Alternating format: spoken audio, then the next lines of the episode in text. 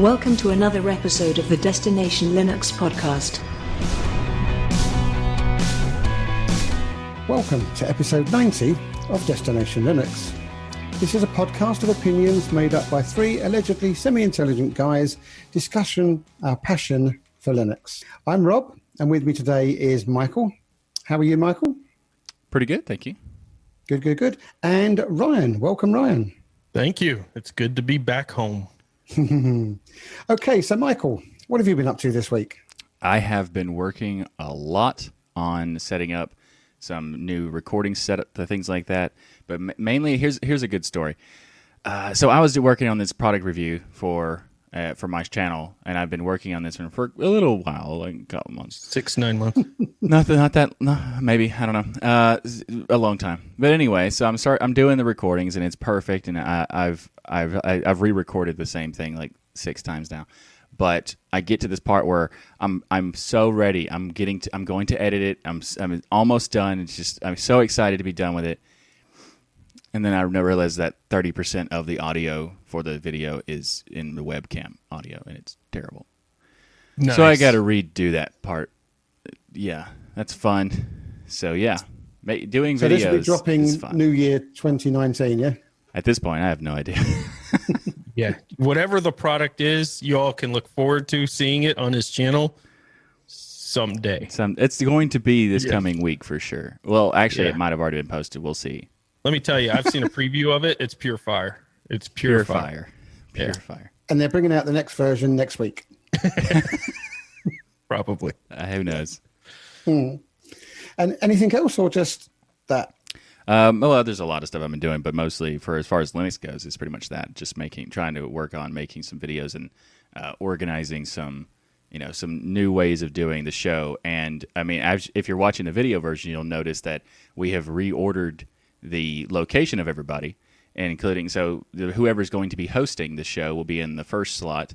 Uh, and as, as you can tell, Zeb is hosting the show, so he's in the first slot, and it's going to be in a, every time the host changes, which is every week. The the boxes will change as well, so it just makes it a little more dynamic for the video, and also because nice. it makes it fun for the thumbnails to be different as well. It's going to be so funny when this video goes out, and none of that's the case. Zeb will be over here. That's it's all accurate. I, I made sure before this before we started this morning.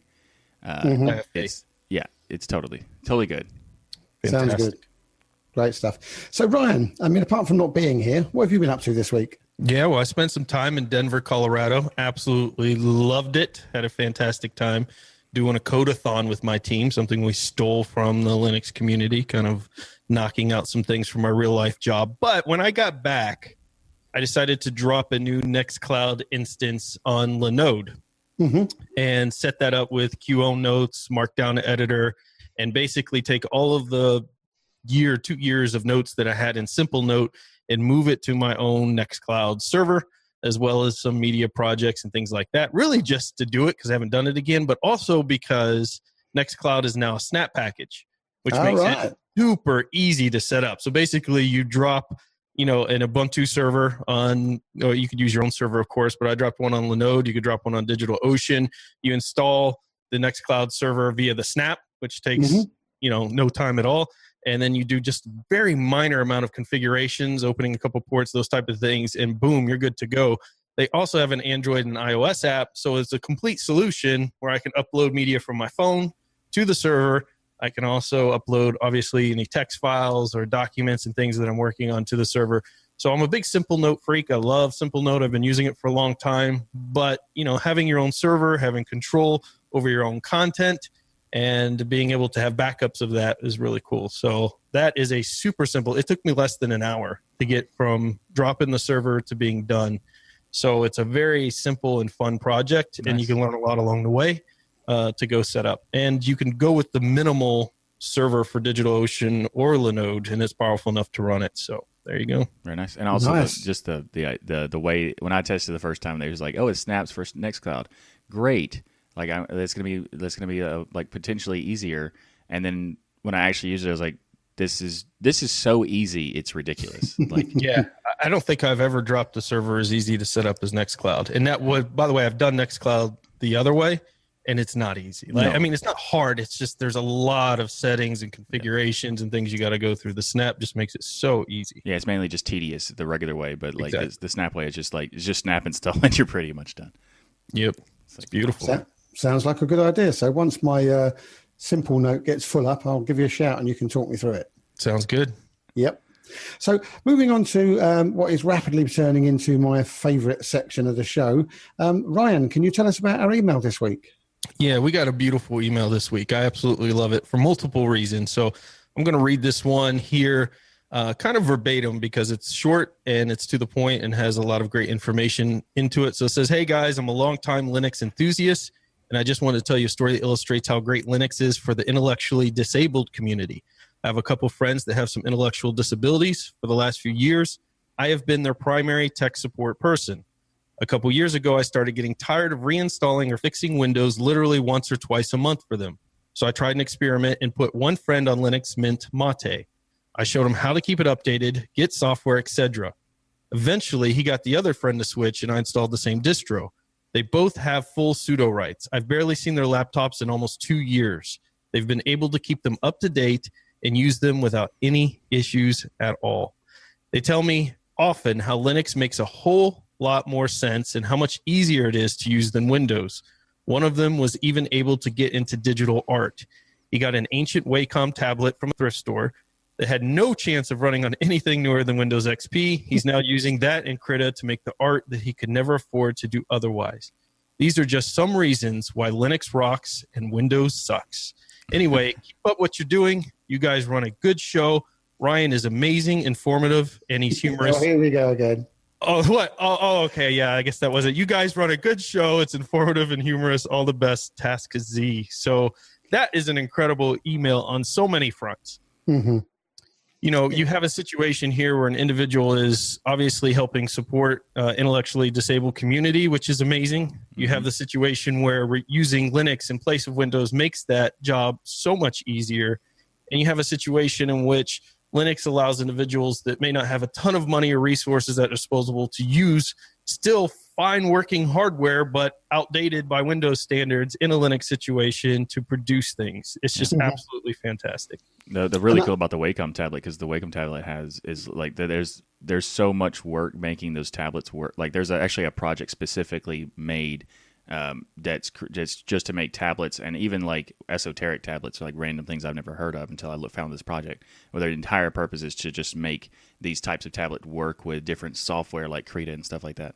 So, so Mm-hmm. the amount of effort we put some they, the amount of effort that the community puts in is just is amazing. Even in like these these small like things you wouldn't expect to have that much effort in, just like tablet support and stuff like that.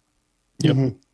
And and the fact that he's now made them self sufficient and hasn't had to go and tinker with anything for two years, that's just a testament to how you know solid and well Linux Linux runs. Oh yeah. Set it up, leave it, and it just keeps going forever. That's fantastic. Yeah, my favorite example of every time I switch someone to Linux, it's that they don't ask me for help anymore because I don't need to. and it's it's it's that's that's the best thing is like when people you know what's the reason the reason to switch to Linux is you don't have to hassle with all the kinds of issues that you would with another system. So that's the main reason. Yep. Absolutely. That's great. So remember, how do you use Linux? Send us an email on how you use Linux and the applications that you have found to accomplish your work. Um, and send those through to comments at destinationlinux.org, and you might find yourself featured in the show one week.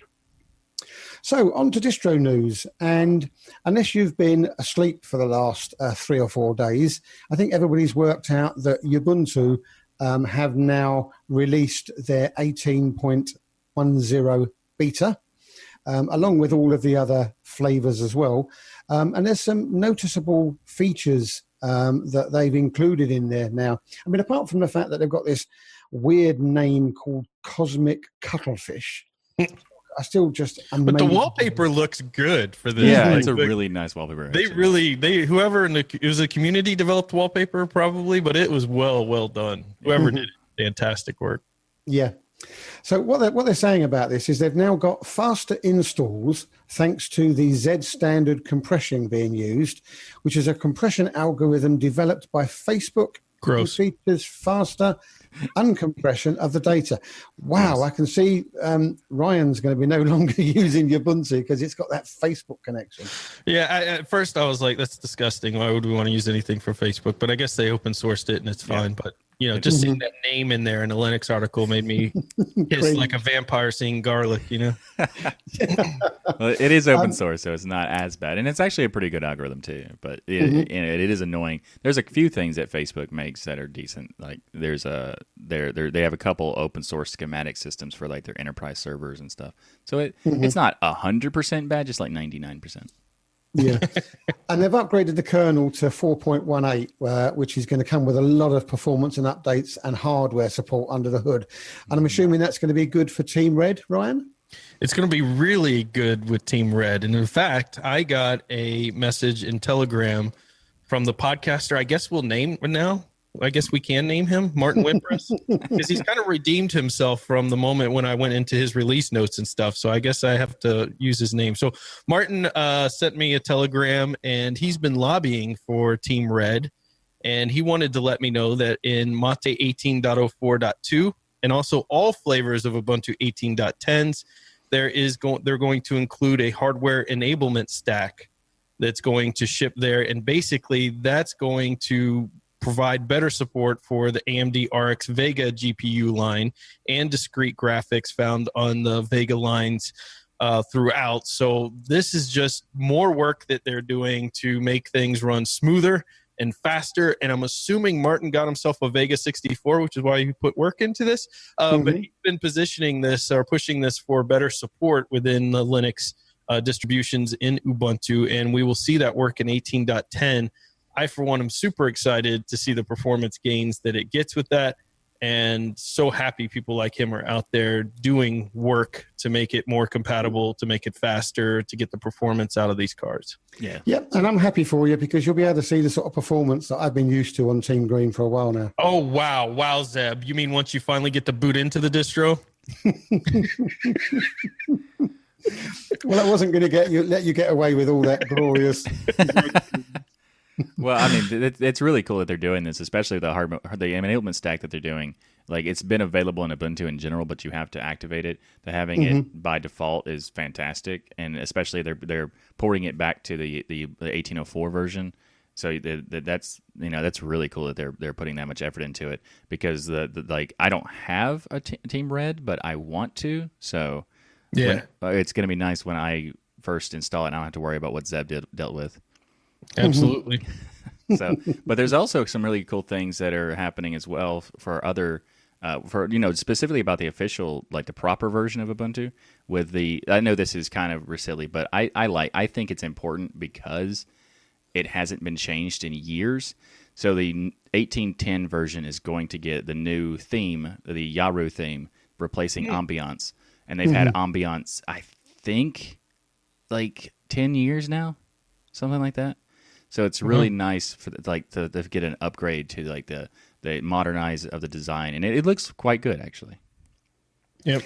It'd be interesting to see how many of the truly old Ubuntu users, those sort of wake up and freak out because they, "Ah, this, is this Ubuntu? These new colors on here.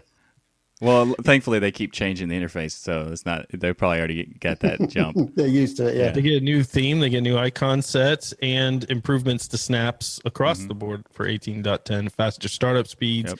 verification for publishers, which is a good thing, and snap mounts hidden in the system monitor, so you're not sitting there looking at dozens of snap mounts in Yeah. the system monitor, which just makes sense. Yeah, those mm-hmm. th- those were those were one of the things that people complained about just because they didn't want to see them anymore. And I agree, they were kind of weird, but it's it's nice that they're they're taking care of that.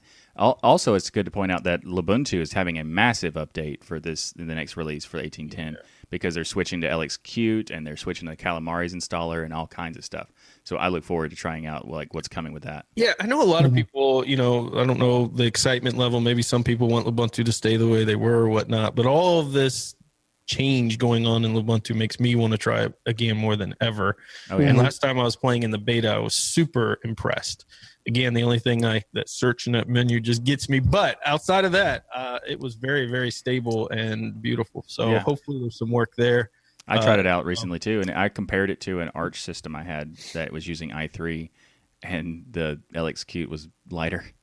Wow, Yeah, that's awesome. But, I was- but I was just so you know, Ryan, they have fixed the search in LXQT. It's now functional, and there's I think they've now changed it so that the default is off, so that when you've done your search and then gone away and come back to it, the search screen is now empty. That's Nice. beautiful. That's Yes. beautiful. Yes. Yeah, it was a right mouse click properties and untick it, but now it's off by default. So Oh, that's Yeah. Very good. fantastic. Yeah, now I definitely got to give it a go.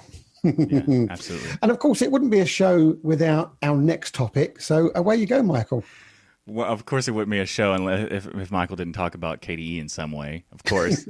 so the next topic is uh, KDE Neon has been rebased to 18.04 for the LTS core. So it used to be 1604, and now it's 1804. And this is very much, you know, been long awaited by a lot of people, including myself, because I use both Kubuntu and KDE Neon. And it is this is one of the things that I look forward to using. I haven't upgraded yet, but I have a lot to you know back up and make sure that I have ready to go for the next you know for the upgrade because I'm not going to just do it. Well, are you somebody who is there a reason you're you're waiting other than hey, I don't have time to do it right now? Do you wait a certain cycle after these release before you upgrade to them, or do you just Well, okay, so not normally. Like, well, it depends on what it is. Like, if it's a straight Ubuntu update, those are usually fine. You don't have to worry about it because if it's just like Ubuntu proper, there's rarely is there an issue. Uh, the reason why I'm not, I'm, I'm waiting for this particular one is because I want to make sure I have all the backups that I need, and well, multiple backups that I need. Because if you go to their of the upgrade page, they have like when you go to the Neon website, there's a little link that says upgrade now, and on that page where it gives you the stuff, it'll it tells you how to do it and everything. There's a section that says you know we we took in a lot of consideration for the upgrades and everything but if you're not if you're using anything that's non kde stack or non kde application that there is a possibility that your system will me- be messed up in some way and might not even boot uh, and because i've been using neon for like two and a half years now uh, I have a ton of applications that are not KDE stuff. So I want to make sure that you know. They also say specifically PPAs, which I have a bunch of those. You know, so I want to make sure that before I do an upgrade, I have everything ready to go just in case. Is there like a general timeline though that you sh- you should wait before when these new ones release, like KDE Neon? Do they do you have you ever noticed a pattern of generally if you wait two to three months they'll work most most things out, or is it within a couple weeks? Well, it, depend, does- it depends on the distro. Uh, usually, if you wait to, for the point release, it's usually the you know that's pretty much what you do. that's So- the most stable. Yeah. That's the most like. Well, the difference is um, when you if you're going from LTS to LTS like Ubuntu, the point in the release is the one that they suggest that you wait for. But if you are just going from the regular release to the to like the let's say you're going from um, 1710 to 1804, that will be just you can do it immediately because they've already tested it ex- extensively and there's very and they're very similar to, similar to, similar to each other other than like some of the core packages being updated. So it should be fine to just go back you know back to back really quickly. But if you're going from L- LTS to LTS, there's usually a massive difference in the core. So it's better to make sure that they wait for the point release. And in terms of like um, other distros that are you know, like Fedora that does it like once a year or so. They are more of a like not really a rolling distro, but they do have like the intent is to have it constantly updated. As soon as the next one comes out, you you upgrade. So a few of them, like it's it's different for each one of them, but I would say you could probably wait like a week or two just to say like the first bugs are addressed if you want to, because there's usually a lot of people testing. So if you wanted to, that was going to be okay. my recommendation too. Is um, the go to the bug reports of these and check out if people with similar hardware, what kind of issues they're having, whether that's a deal breaker for you specifically before you go and hop. Because I know the excitement is there where you just want to, oh, it's out, it's fresh, it's new. yeah. But uh, the bug reports are pretty pretty easy to go read through fairly quickly. I think they have a couple hundred bugs out there right now that they're working on. Some of those are just submitted and they may not even be legitimate or one off issues. Some are legitimate. So, um, you know, go check that out and make sure it's not something that's a deal breaker for you before you go and jump over. Yeah, I agree. Mm-hmm. You should definitely make sure that you have everything, and also to have everything backed up before you do it, just in case. Because while it's most of the time when you upgrade your Linux system, there's not going to have anything go wrong, but there could be, and there's no Yeah. reason to not have a backup. Mm-hmm. So, quick question with with regard to these PPAs: Could you not simply comment them out Um, you know, Yes. your re- have you I mean, repo list before? Technically, the upgrader should automatically turn it to- disable them just because the way that Ubuntu does it as well. Because Ubuntu will turn it off as automatically as well. Mm-hmm. Yeah. And I'm pretty sure that the Neon will is, will do that. But the difference is um, Ubuntu has the compatibility with Ubuntu is different from the compatibility with Neon because they are basing like they are changing a lot of the core. And while Mm-hmm. they, they still support PPAs, they don't like they, they, they change enough and they handle like their own like they they hold they like the the uh, Debian controls like the Qt packages, whereas uh, or KDE Neon controls it themselves. So there there could be some differences between the two and stuff like that. So it's just better to like I I don't know if there's going to be any problems with the PPA, so I can't really say for sure. But I think Sure. my test will be like a great test to see what happens because I've been using it for so long and I have so many different Mm-hmm. things installed that it could be you know if it works for mine, it will probably work for pretty much anyone. Yeah. So again, is and is that because the Ubuntu PPAs normally have like a slash Xenial or a slash um, Yes. Cosmic or a, and if they're rebasing on 1804, all of your PPAs will be Xenial based, I would imagine. It'll still be. Xenial, so it'll disable them, and once you re-enable them, it'll say use the Cosmic one. Mm-hmm. Yeah. So by default, when you install one of them, it'll just pick whatever you're currently using. Yeah. So when I saw this article, one of the things I started thinking about is Kubuntu versus KDE Neon. Right. And there was a article that talked about a simple way to think about the differences. Want to get your opinion on there, Michael? It says Kubuntu provides a frozen snapshot of KDE technologies, often on top of a newer Ubuntu base, while KDE Neon provides the latest KDE technologies on top of a frozen Ubuntu LTS base. Is that a good uh, comparison between the two? That's yeah, it's roughly about the same about, about what it is. It's more of the Kubuntu is more of a stable offering, whereas Neon is more of a roll like a rolling ish offering. So like the Kubuntu releases are going to be uh, more stable. So if you want to if you want to have Plasma and you want to have the most rock solid uh, version of Plasma you can get, that would be Kubuntu 1804 and just use that. But if you want the latest version of Plasma, then you can choose whether you want to have an 1804 core or you want to roll with the next version of the update for the main core. So, like, if you want to have everything updated at all times, then you could just go with every six months go with Kubuntu. But if you want to use the core of 1804 and have the rolling Plasma, then Neon would provide that. Um, but as far as like which one you should choose, it's hard to say because it depends on the user. Um, so if you if you want the most rock solid, I would go with Kubuntu. Uh, but as far as like my decision, I have no ability to make that decision, so I use both of them. There you go. You're like, I love them both so much. I can't choose. yeah. So speaking of loving a distro a lot, Solus 3.9999 ISO refresh is out. So while our good friend of the show, Ike, is completing his recent move from Ireland and getting settled in there, the work on Solus continues, and that team has rolled out this latest refresh, which makes it very easy to update your system when mm-hmm. they do these type of refreshes because instead of having to sit there for 10 years while it updates all of the changes that have happened since the first time they released the ISO. You've got this new fresh ISO that contains all those recent fixes and updates from the past. So definitely going to be welcome for the very beloved Solus in our Telegram group because our Telegram group loves Solus a lot. Mhm. Yeah. Yep. Like Quite it- it's definitely a lot of fans in there for there. So there are also some additional updates and refreshes in there. Zeb, any of those catch your eye? Yeah, definitely. I mean, I always like to see, I mean, because for me, Ubuntu is always lagging behind a bit on the LTSs. I like to see the latest kernels in things. Um, So the fact that they're now shipping with 4.18.5 um, is going to be fantastic. And as soon as I come off my self imposed non hopping 30 days, um, Solus is going to be the first one that I put back on there.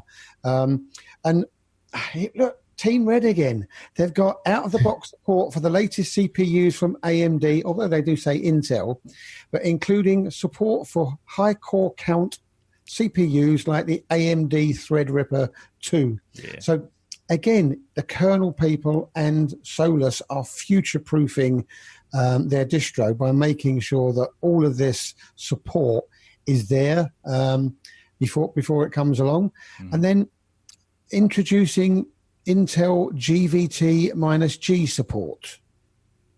Michael, what's that?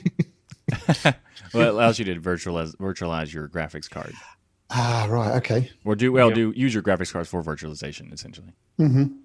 And, and let's face it, most of us, if, if we've got um, a powerful graphics card, very rarely use it for all that power. And when you're just sitting there in your distro, you don't need it. Yeah. Obviously, you need it for the AAA games. So the fact that it can now improve your virtualization is going to be is going to be great. So yeah, I look, I'm looking forward to uh, installing that. Yeah, this this looks like a really cool release, and I'm glad. I agree that they, it's really good that they did the the uh, the refresh because it's before. I, think, I don't know if they did one before this, but I know there was a at one point there was like a year between the releases for their ISOs, so there was like these this massive update that you had to do. And Right. like I understand people who are already using Solus don't have to worry about those updates because it's rolling, but that when you first do it and you have to install all of these updates, like I think it was like at one point like 700 updates or something.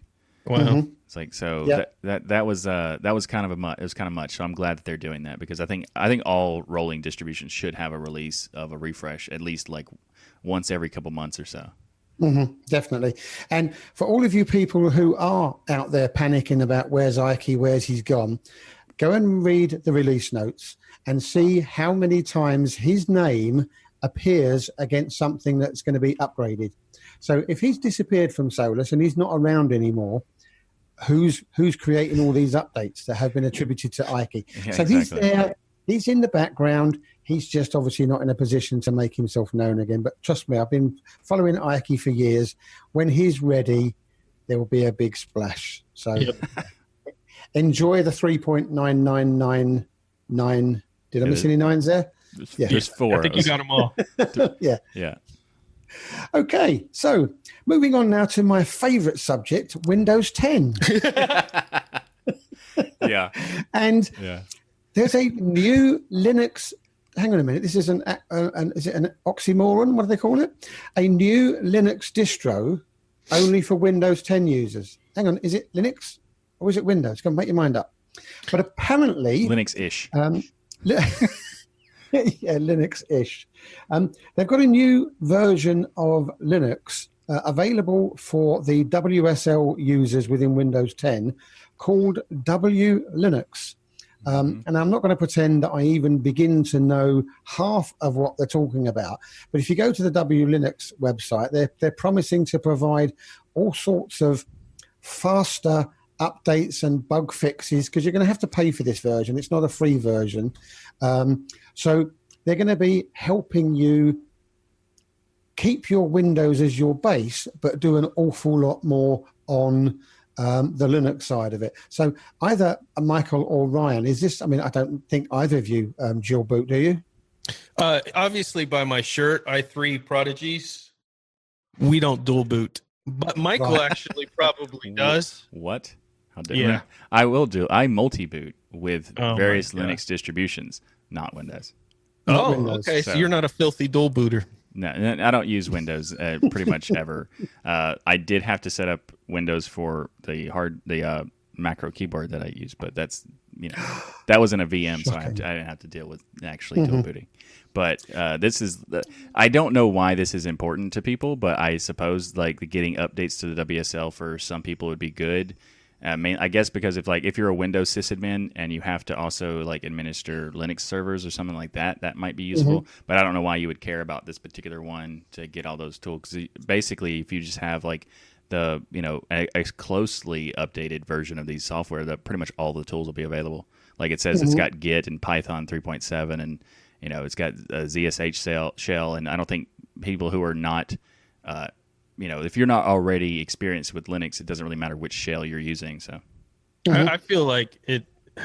To me, this feels like they're just targeting people who may be unfamiliar with Linux, want to get it set up because that seems like the thing to do, and and are gonna. They're so used to paying for an operating system, the fact that they're charging for it just makes sense, Mhm. and they're just gonna go in there and buy it because you could set all this up using the new Ubuntu. Um, WSL with the GUI and everything for free. So in in the stuff that they're installing here is nothing difficult to install within Ubuntu itself. Um, I don't know. Well, this to me well- seems like it's just removing. It's it's just uh, it's just removing money from Windows users' wallets like they're used to. Mm-hmm. Well, what was interesting was I think I mentioned it before that I didn't have a clue what WSL was going to be about, and there was a very um, good answer for me uh, by one of the uh, listeners, a guy called or a person called Bro Brocan or Broken, um, and basically he said, "Zeb, I can tell you the business wants WSL." And this kind of integration with Hyper V and as a sysadmin for a Fortune 500 or Fortune 50 company, let me tell you some of the reasons. One, support both platforms using native product tools, no third party software systems needed. Quicker troubleshooting, which decreases incident to resolution times. Allows admins to plan, develop, test, and deploy solutions quickly. Utilize the same hypervisor on desktop servers, allowing for migration from one of the other with no conversions. He said, I could go on, but I think you I think you get the point. So there are people out there who are Linux enthusiasts that, that have to administer both systems. Mm-hmm.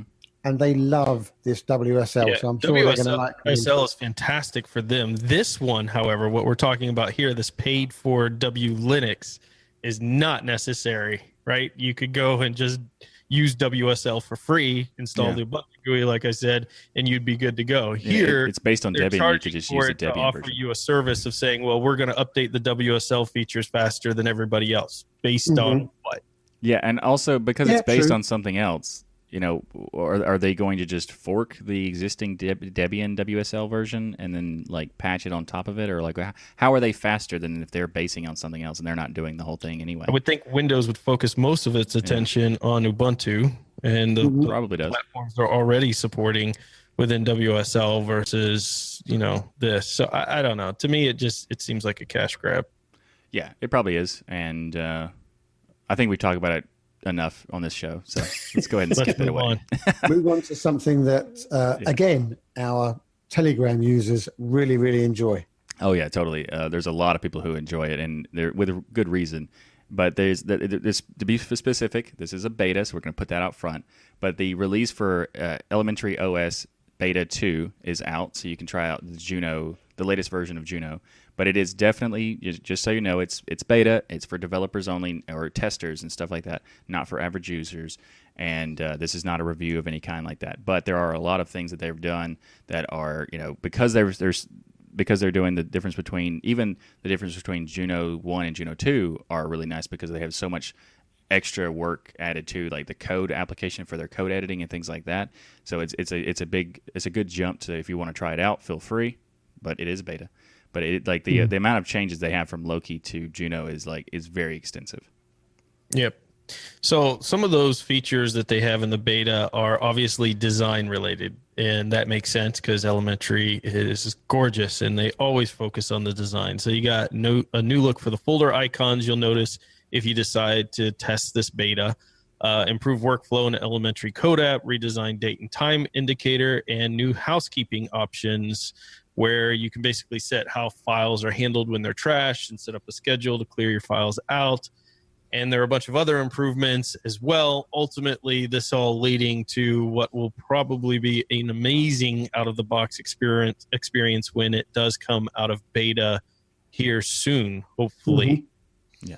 There's yeah. actually kind of interesting because they, they've they've announced that there's going to be some kind of like changes to the App Center for permissions about what applications are allowed. So you could set and say, I don't want to see applications that, or you know, things that are maybe like not just applications, but things that are violate. Uh, you know, for kids, for example, like if it's a mm-hmm. if it's just kids, if you're giving a, a piece of a distro for your child and you don't want to give them access to certain types of applications or whatever, you can set these permissions to set it up, and that's that's a pretty cool idea. Yeah, nice. Nice. Um, and it's also good to see that they're uh, continuing to try and make um, high DPI improvements, although they are saying that at the moment they still haven't got um, fractional scaling, uh, which if you've used a 4K monitor is is quite important because you know the jump between one, one and a half, and two um, is is quite profound, and sometimes you just need a little those yeah. little steps. So hopefully they'll be able to continue uh, to, to work on that. Um, and they've got some improved photo editing dialogues as well. So that's uh, will probably interest our guest from last week. So maybe they can have a look at that. And something that's music to my ears is LVFS dropped from the default install. Um, Now I'm thinking, if is that the logical volume support, LVFS? I think Don't- that's the. I think Oh. that's the um, the way they Oh. did the firmware upgrading. I think that's what that is, but it might not. Be. Ah, right, okay. I'm not 'Cause, yeah, sure. I don't remember because it, it, they didn't really say exactly what the initialism stood for. Because there's yeah. multiple ones that use that. Ah, right, okay. Well, then we'll we'll drop that subject and uh, move swiftly on. well, yeah, I think it's the the one thing I want to mention is uh, when the elementary officially drops or the latest Juno when it officially comes out. Uh, I will be off Telegram for the next week and a half because it's all everyone's going to talk about for that uh, time. Probably. no, it's very exciting. We're, we're excited to see that. And I know a lot of people on our Telegram are as well. So there is competition coming, Michael, for our beloved Kdenlive in the form of OpenShot. They have been doing lots of updates recently. I think they've made it into a couple shows, which is prior bef- before that they pretty much never made it to show because there wasn't really uh, many updates going out. So it's Yeah. neat to see that team really stepping up and adding new features here. And one of those new features that are coming out is animated video masking. So Oh, yeah. I don't do a lot of masking work myself. You can tell in my videos. uh, there's no, there, there's nothing fancy there. Is that something you use, Michael, on a regular basis? Yes, I do video masking often. Uh, it's it's it's mainly for like uh, keyframing things out and stuff like that, and it also allows you to have um, multiple layer videos, but not having to edit the videos directly, but then merge them together, so it looks like they're you know they are one video, but they're just they're actually two different ones separating. and you don't ha- but you don't have to edit them. Uh, prior to doing it, and that's a that's a nice way of using video masking. Uh, but I'm not sure if they're referring to how they're referring to animated video masking, if that refers to uh, matte transitions or not, because they, well, the way they described it is not very because like there's really Well, it says it has to have sufficient grayscale for it to work. well see the weird thing about it about that statement is that most video masking uses a, a black and white just opaque colors and it's because like the black is automatically dis, uh, disabled and then whatever's white is what's visible. And that so the grayscale i'm not really sure what they're referring to other than like wipes use grayscales and stuff but um, there's there is a concept called matte transitioning which well, you know a couple months ago I did a talk about Kdenlive, and one of the things I talked about was matte transitions in the at, at the at the in the talk. Uh, unfortunately, I, you know, there, there there there was some technical issues, so that that video has not been put up online yet, or I'm not sure if it will be ever. But uh, the one of the things I talked about is matte transitioning, which allows you to have a one video that is like a video masking, where it has uh, the the white uh, opaque layers, and then it has an actual like transparent section. So instead of the black, it's just transparent. And what it allows is that you have two videos sitting on top of each other, and you use the matte transition to go from one to the other. And then from the, the whatever the one that's on the bottom, all the transparent values are showing the one on the bottom, and then the opaque values show the one that's coming up the next like on the top. So like, you can transition from one to the other with any kind of animation whatsoever using a matte transition. So it makes it a lot like there's uh so much potential you can do with that. And if that's what this is, that is fantastic because that is a very powerful tool for editing. And now I know why I just broadcast live because everything you just said then. right over you. Yeah, I mean, definitely. Broadcasting live though has its own uh, quirks, but uh, Mhm. for sure. But uh, editing can be really difficult. Kdenlive has been my choice. I've tried to go to OpenShot before, especially recently as they've done their updates, and there's no specific reason why um, I couldn't use OpenShot for my videos. It's just I'm I get in there, I can do the stuff and figure out the cuts and the you know overlays and things. But at the end of the day, I just I've gotten so used to Kdenlive as my you know uh, video editor of choice here but Mhm. i am still very happy to see them adding in new features reliable exporting fixing for zooming uh, title file name duplication waveform display rendering has been improved better fps so they're they're doing a lot of great work here and if you you're not stuck on a specific video editor because you've gotten used to it like Mhm. myself then check out openshot check out Kdenlive see which one you like better Yeah, OpenShot's pretty good for people who are novices as well because it's it's like a very simple uh, approach. Whereas uh, Kdenlive is more focused on like the power user, like you know, getting Right. professional editings and stuff like that done. So like with OpenShot, there's they they've been it, adding more and more powerful features as they go. So if you but but it's really mainly focused for the the, the, the novice. So Mm-hmm. that's actually, for a lot of people that's all they need is just to you know cut out a couple bit, bits and then render it all together. And if that's what you want, then that's a perfect solution. Sounds good. Sounds good. Now, something else that sounds good as well, and I'm glad this particular topic has come up because I've, I've wanted to ask uh, both of you guys, um, you know, exactly what they're used for. Um, but Purism launches a Librem key. Now, what this means is that Purism has launched a new product called the Librem, Librem Key. This is due to a partnership with Nitrokey and is said to be the first and only secure key to offer tamper evident protection to laptop, laptop users. And then it goes on to say that the Librem key is an OpenPGP smart card supporting up to 4K bit RSA keys and 512 bit ECC keys. These keys are intended to be used as basic security token functions. What do you use them for and why? Because You want to take this one, Michael, or me? Well, I, I'll, I'll go ahead and give like the basics, but since you have more experience with actually using them, you can go ahead and. But what they do is allow you to get like it's it's more of an authentication system, so that you can log into a system without having to one. You don't have to remember it, and you don't have to type anything in. So you don't have to remember anything. You don't have to type it in, and it's also specific to that particular key. So if you ever like if you lose that key, then you will never be able to use it again, and you log in for your SSH or whatever. But it mm-hmm. also means that if someone if you were to if you were to lose it or you were able to someone to steal it you could replace the keys and deactivate a particular key and that way the you can have it guaranteed that no one could tamper with what you have because uh, that it's because it's specifically to that piece of hardware if you do not have that hardware it will not work so it makes it's a it's a more it's a much more guaranteed method of two-factor authentication than using like a text message or whatever Right. So, would that, if your laptop was stolen, would that make it virtually just a, a big lump of metal or? If you have it set for your login, yeah, pretty much, yeah. It would be, Wow. and especially if you have it set to like uh, control the BIOS. If you want, if like you wanted, if you wanted to have it where even getting access to the BIOS required that key, it would basically make that uh, just a giant paperweight. Nice. So these are these are super cool. So this is the one we're going to talk about a little down. This is a version of YubiKey. Their version, the Purism one, looks like a little thicker version of this.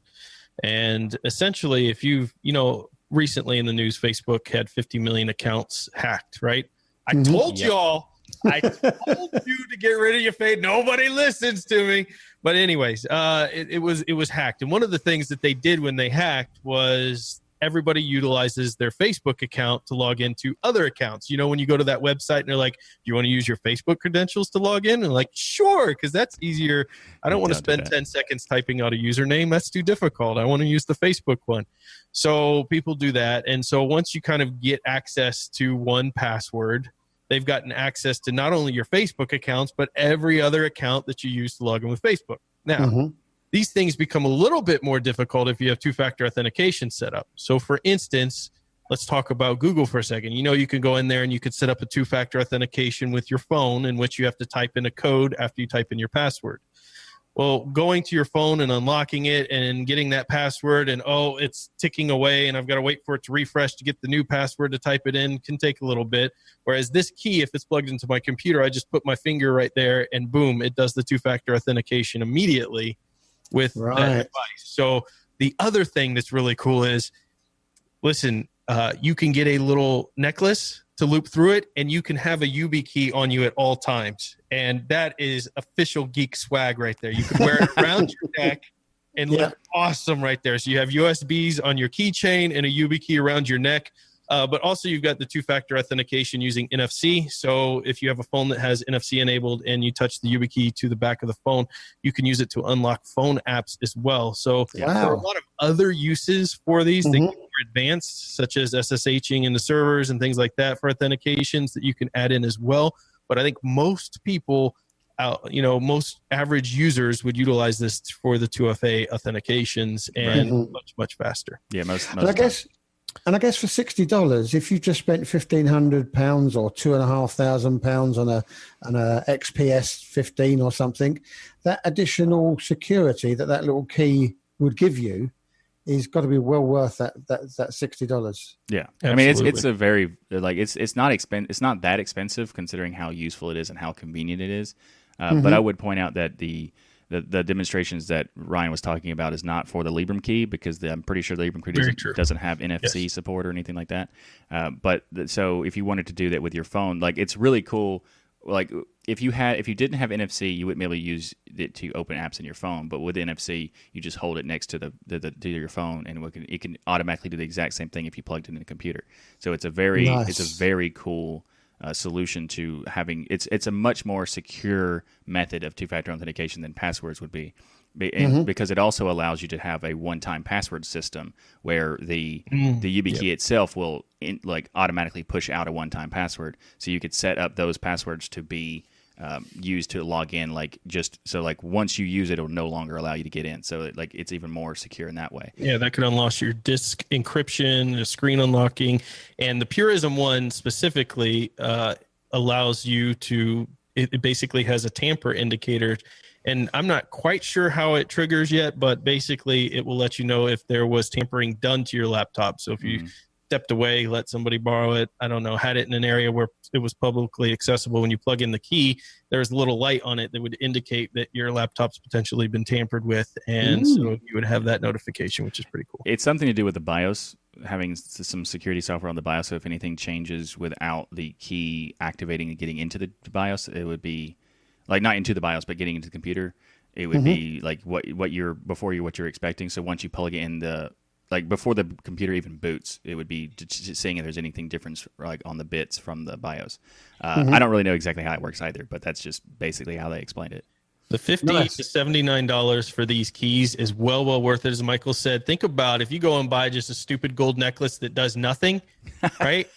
That, that's going to cost you 150 200 bucks here you get the swag and you get use out of it right you can wear it around i'm going to have one of each a purism and a YubiKey hanging from my neck speaking of which michael Oh, yeah. YubiKey was not going to be outdone so they launched a new version of their Yeah, within like just a week or so, right? Like it was very Yeah. quick. So they they announced the YubiKey Five series, and this is really cool because I like the like when they this they get a video like describing what it is, and it's just it is they're not even saying anything. It's just like showing you like here's what the YubiKey Four was like, and here's like the YubiKey Four NFC, and then another version of YubiKey Four, and they just stacked them as like now they're all one YubiKey Five. So you get hmm. like you if you just get their basic, the, even the lowest price version of the YubiKey Five has NFC in it and has a bunch of other things like the the multi protocol supporting thing for like the Fido two now and stuff like that.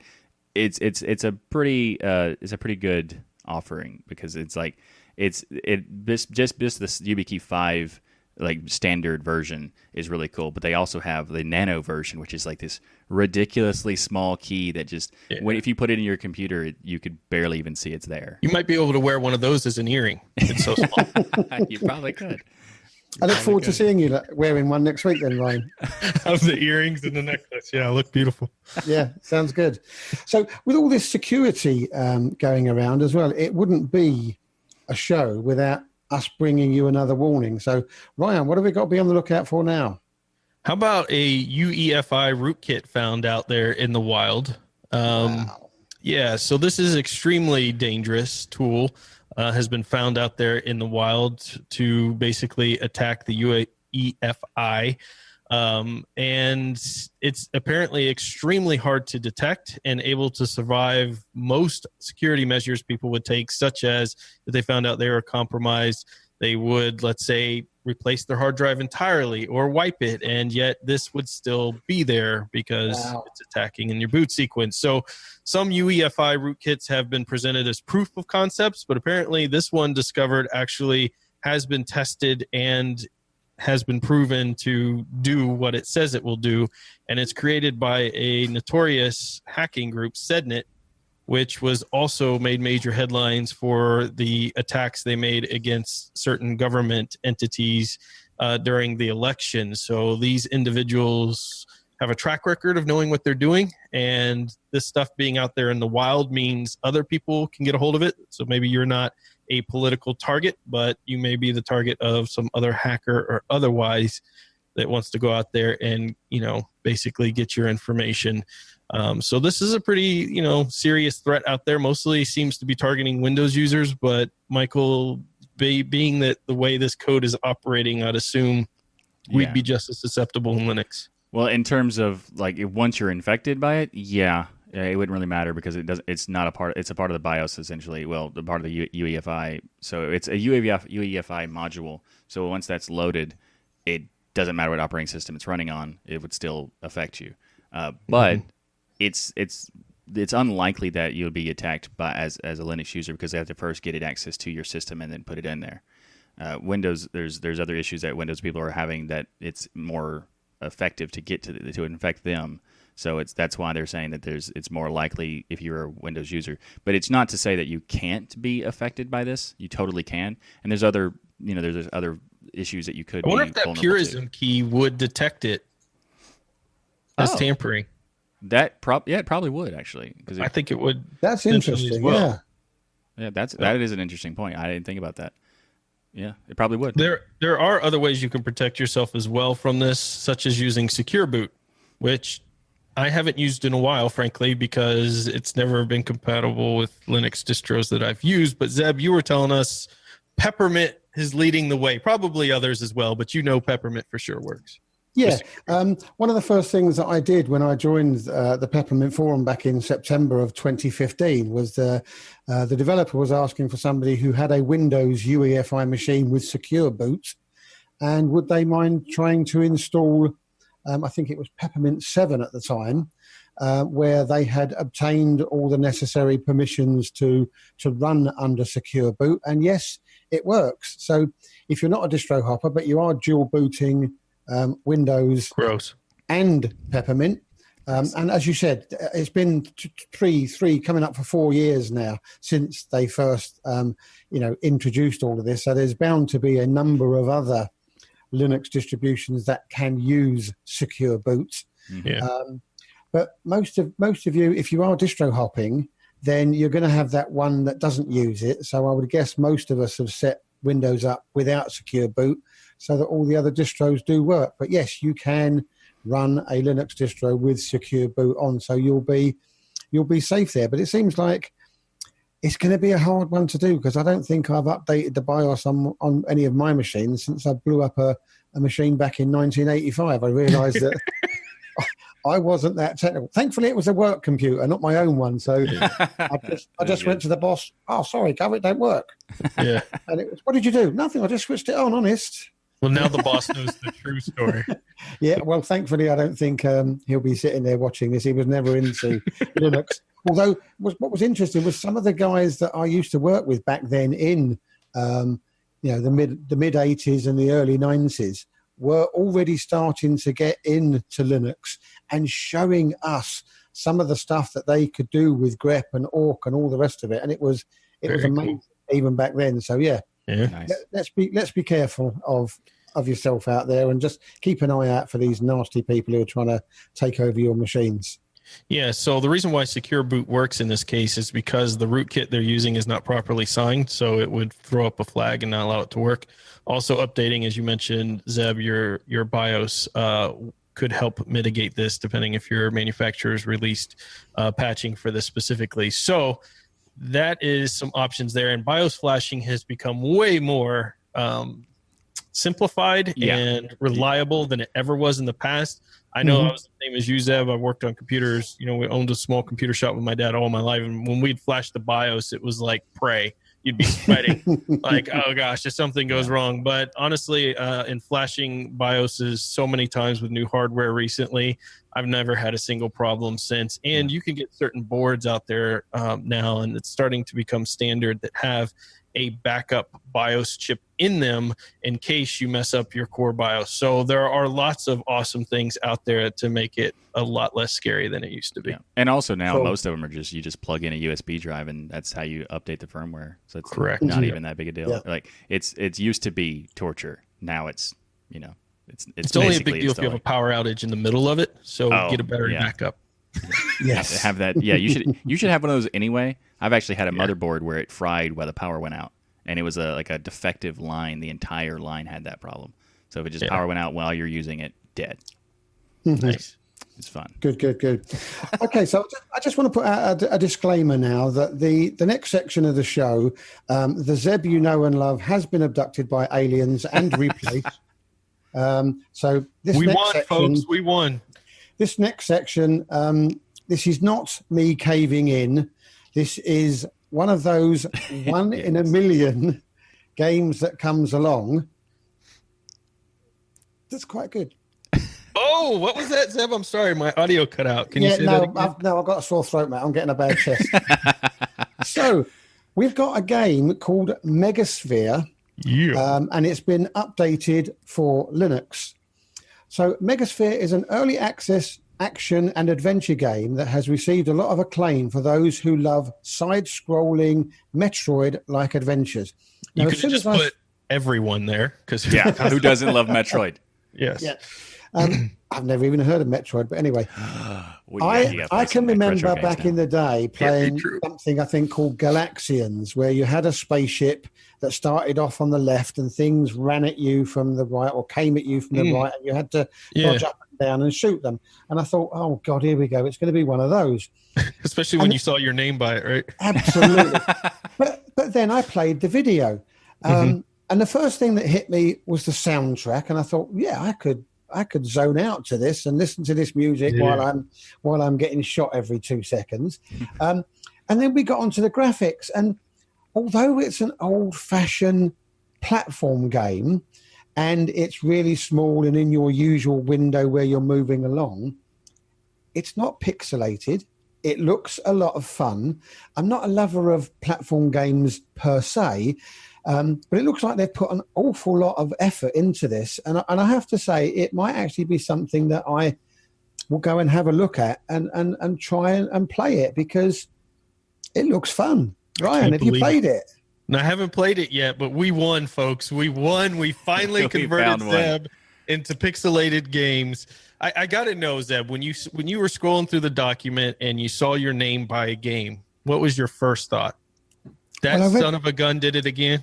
Well, I read the fact that it was a side scrolling Metroid like adventure, and I thought, oh, God, here we go, next.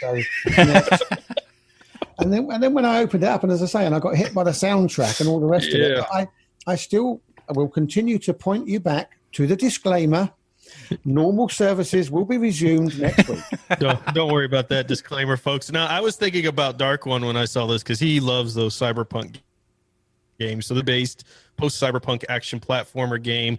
There are lots of new uh, elements each time that you play that get in there. There are tough awesome. enemies uh, that they have that get stronger and stronger. You've got upgraded weapons. You've got that beautiful sci-fi look with pixel art, but beautiful pixel art. Like Zeb Mhm. said, it's very, very well done. You can tell that while it's uh, playing to that pixelated nostalgia, they've taken the most current kind of technology to make it look in coloring and things to make it look beautiful and you can actually tell things are what they are instead of just Mm. circles or whatnot as Yeah, or gorillas. yeah. five gorillas like last week. Yeah. What, what I also liked about it as well is it looked like that. I th- I'm pretty sure there was some sections of that video where I saw where you you actually had to sort of like grab your enemy in a tractor beam and throw him at one of the other enemies to Yeah. blow them both up to get past. And I thought, well, that's that's unusual because no, normally you just have to shoot the hell out of everything and try and get past. But this this way, you know, you were swinging on ropes and having to move stuff around, and you couldn't get past that section until you Yeah. worked out this little puzzle. Yep. So it Yeah. wasn't just a random, you know, bang, bang, bang, you're dead forever. It was you had to start using your brain. So yeah, I'm going to give this a go. Yeah, platformers on rails that you that you just keep going and going are, are not are not. I agree, those are not, not as fun. But the this style of uh, having a puzzle element to it is is uh, is one of my favorite types. Like I'm a big fan of platformers and side scrollers, like you know Trine and stuff like that. They're f- fantastic. I, I, Yep. I I'm also a big fan of the next topic because this I am just a fan in general of the of the the, the genre as well as the the style, like the stylize of the art, and that is Fantasy Strike. And Fantasy Strike is a fighting game like Street Fighter, but and it's also it's like a nice cell shaded uh, art style, and you have like um, like each different character has their own special powers and stuff like that. So it's it's not it's it's it's very similar to Street Fighter, uh, but this is this style is one of my favorite things. But the fact that we have very few, if not just maybe this is the only one I've I've seen, but There's there- just a handful of them. Yeah. Okay. Yeah, but this is so very few fighting games, and I I'm a big fan of fighting games. So what I was this is really cool about this is I looked at this uh, this video review that these people did about this game, and it was the people who made the game went to a uh, like a Street Fighter tournament and had them play this, and the, Oh wow. yeah, a lot That's of the players really smart idea. yeah, and a lot of people at the at the tournament were like, uh, they were they were having fu- they were like having fun and went back and kept playing it. And they were like, uh, if you added a competitive mode, I would be completely in.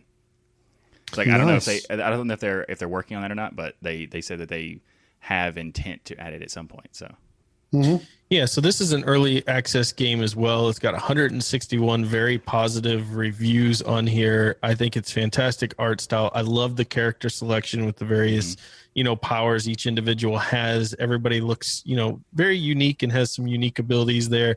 And they kind of tout it as no matter what other fighting game your friends love, try have them play this and see if they love it as well because it looks like they just took a lot of the great ideas from other fighting games and implemented it here. Uh, so yeah, I definitely will be picking this game up. It is on my watch list, and uh, it's about 19.99 currently uh, for the early access. So either I'll wait for it to go on sale or for it to come out of early access. But uh, Mhm. very cool option here. there's actually one of the things that one of the people that was interviewed about it. They said that they they loved the idea that it was really easy to get used to playing the game.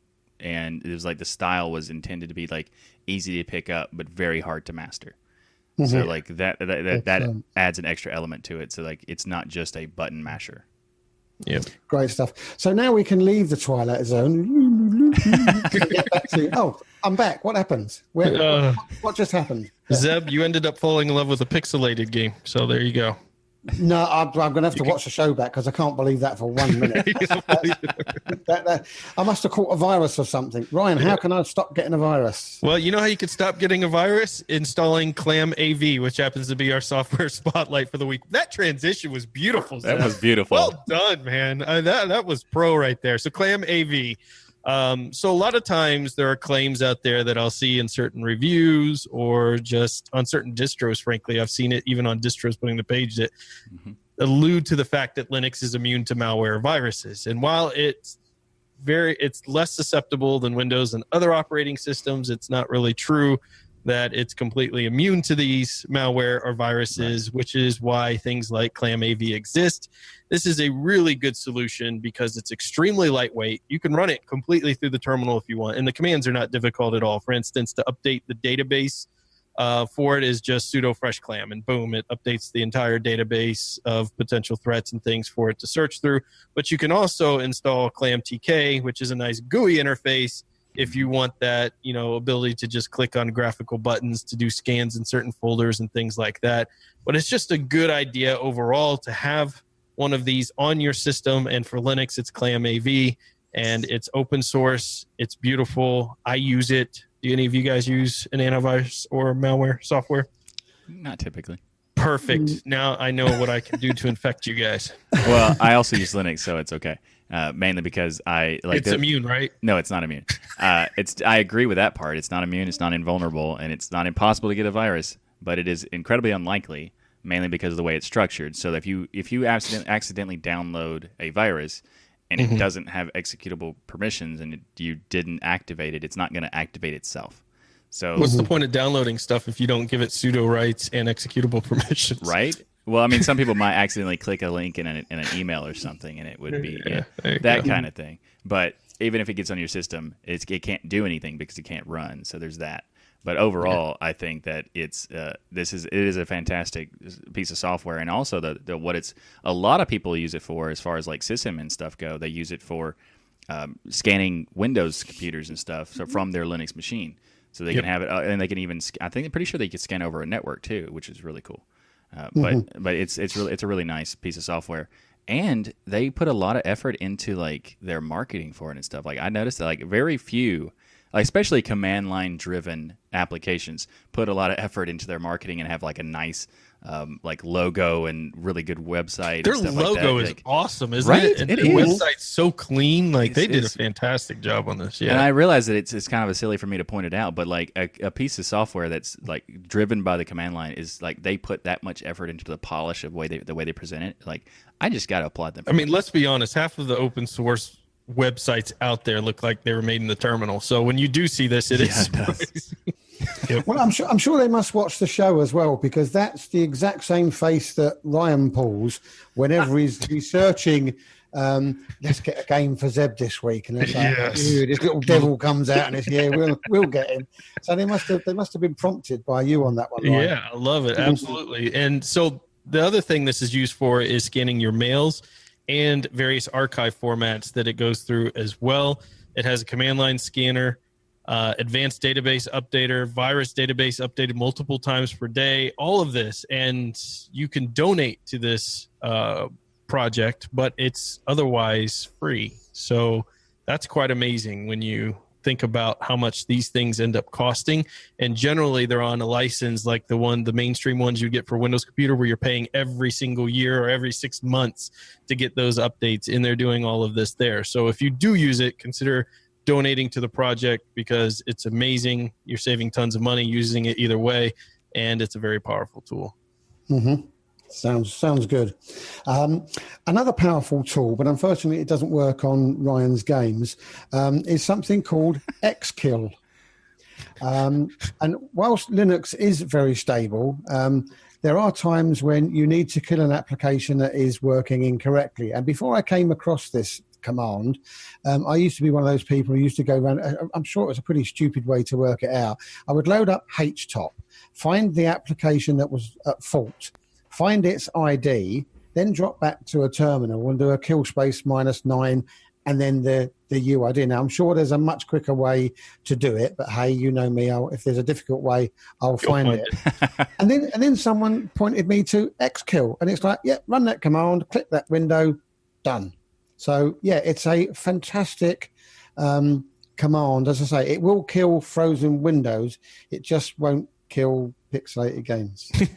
it'll kill any window on your machine immediate, immediately with forceful termination of that window utilizing a crosshair. So you type in Xkill, you get a little cursor, you move it to whatever window you want, you click on it, poof, it's gone. It's like a little It's- mini game too. Yeah, it's like a little. yeah, I guess you're right, Michael. I never thought of it like that. Yeah, it should have a little score thing at the top. Yeah, exactly. How many 22 you, yeah, windows. how many you've killed today? Yeah. So Keep and track not only is it a great application, it's fun too. Mhm. exactly. That sounds good. you'll like to kill a lot of your applications. Yeah, just for fun. Yeah. Okay. Well, what was also fun was this week's show, but unfortunately, we've reached the end. Um, so that's the end of another very enjoyable episode. Um, so, Ryan, have you got a little message for us? Yeah, big thank you to each and every one of you for the support, for watching us, for listening to us, however you do it. Thank you so much for really standing there beside us and helping us get through all the transitions that we've had in the past. And now we're skating forward with some beautiful content that you guys uh, seem to be enjoying. But that support means so much to us. So we really appreciate it. And also, a special thank you to our Telegram group and all those leaving comments on the YouTube for supporting other individuals who come on the show and do interviews and things. Recently, we had Wendy on, and people blew up. Like I Mhm. came Yeah. back from vacation and gone to Telegram, and all I saw was Wendy, Wendy, Wendy, Wendy, Wendy. I'm like, she's more popular than the rest of us. but it's actually beautiful. It's amazing. I love seeing that type of support and Yeah, it's um, encouragement, and we really appreciate that. And Zeb, how can they get a hold of us? Well, as usual, um, we have our comments at destinationlinux.org. We have our um, destinationlinux.org forward slash contact, where you can find out all of the social media outlets where you can get us on the Telegram group, Discord, Google Plus, Twitter, etc. And I will just reiterate send in your emails, ask those questions. We can't necessarily get every single one on the show, but we will pick one, maybe two, some weeks if they're if they're noteworthy, um, and just keep us keep them going because we do find them very very enjoyable, and also the fact that you're taking time to engage with us means that maybe we are doing something right. So that's really, really appreciated. Keep them coming. Yeah, absolutely. And also, what need to keep coming is the uh, liking that smash button.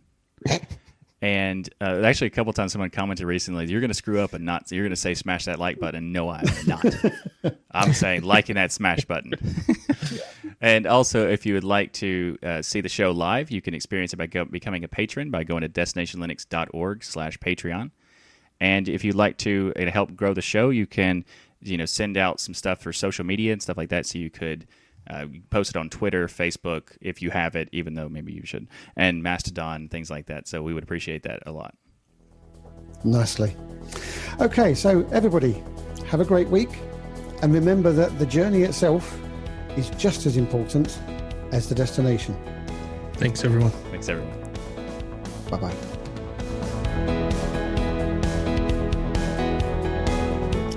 Welcome to episode 90 of Destination Linux. This is a podcast of opinions made up by three allegedly semi intelligent guys discussing our panics. Passion for Linux. Our panics. Our panics. you know what makes me scared? Spiders. Spiders make me scared. what makes you scared, Michael? Panicking over here. That's because I say words before I get to them when I'm reading them. So I was I was saying the word passion, but reading Linux. Talking about our That totally freaks me out, dude. Sorry. we need to take a photo for the thumbnail since we're going to be. in Oh, okay. Yeah, position yeah, and yeah. Can we just get my shirt? You can if you want to. I'm fine with that. Are we gonna get a position right here? Huh? Huh? You, you gotta you gotta make up your mind first. Huh? There we go. Huh? that works. There you go. All right, so patrons, you can unmute, turn on your video cameras if you want. Hey, it's Dark One and Wendy. Hey, uh, Actually, we can't record this with Wendy on it. She's becoming too popular. Michael. Yeah, she's she's uh, she's she's putting us in the like, but making us like just like the secondary characters of the show. yeah, yeah. Shade thrown. yeah. That was it. Was a great it was a great interview. It was. Hmm. Yep. We even got emails about it. You know, Hell yeah. talking about they want more content like that. Oh, They said they should feel free to get rid of Ryan and just have her have Wendy take Uh, over. I don't recall that part. Oh, oh, okay, my Yeah. bad. I must have read it read Brian properly. But you do always remember the bit in the email where they say Ryan's a great contributor to the show. Yeah. yeah, it's always after email. It's weird. it's going over and over right now. How many pieces of wood do they need to cut? They're cutting PVC. How much wood candy. can a woodchuck chuck if a woodchuck could chuck wood? Or the harder one, if a gumball could boil oil, how much oil could a gumball boil if a gumball could boil oil? Wow, who comes up with these things? I don't know. Why would a gumball boil oil? Silliness. Absolute silliness. It is weird. Because it can't boil oil. Unless it, the gumball is made of metal, which Yeah, but- then would make it not a gumball. It depends on what you mean by chucking, though, as well. That doesn't make sense. Is it like is chucking a word for chewing, or is it a way for, like for them to pick it up and throw it? Like how much could they throw? So like it doesn't make sense either. But it makes more sense than a gumball boiling oil. Well, yes, because I mean, what theoretically, a woodchuck could chuck a piece of wood. what if whereas- the gumball is a part of the boiling, and that's how what, how they boil the oil through the gumball? What? Made no sense. I don't know.